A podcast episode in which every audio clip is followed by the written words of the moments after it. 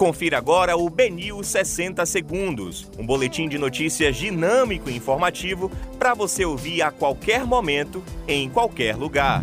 Olá, uma boa tarde a todos. Hoje é sexta-feira, 5 de novembro de 2021. Eu sou Rafael Buquerque e começa agora o BNews 60 Segundos. A cantora Marília Mendonça e sua equipe foram resgatados após queda de avião. Portaria do governo Bolsonaro é criticada por novo comando do TRT. Carro invade canteiro e bate em muro no túnel Américo Simas. O governo federal libera 909 milhões de reais às vésperas da votação da PEC dos precatórios. DJ Ives se pronuncia pela primeira vez após deixar a prisão. Mesmo com derrota, meia do Vitória aparece na seleção da rodada da Série B. Esses foram os principais destaques do BNews 60 segundos. Para mais informações, acesse bnews.com.br.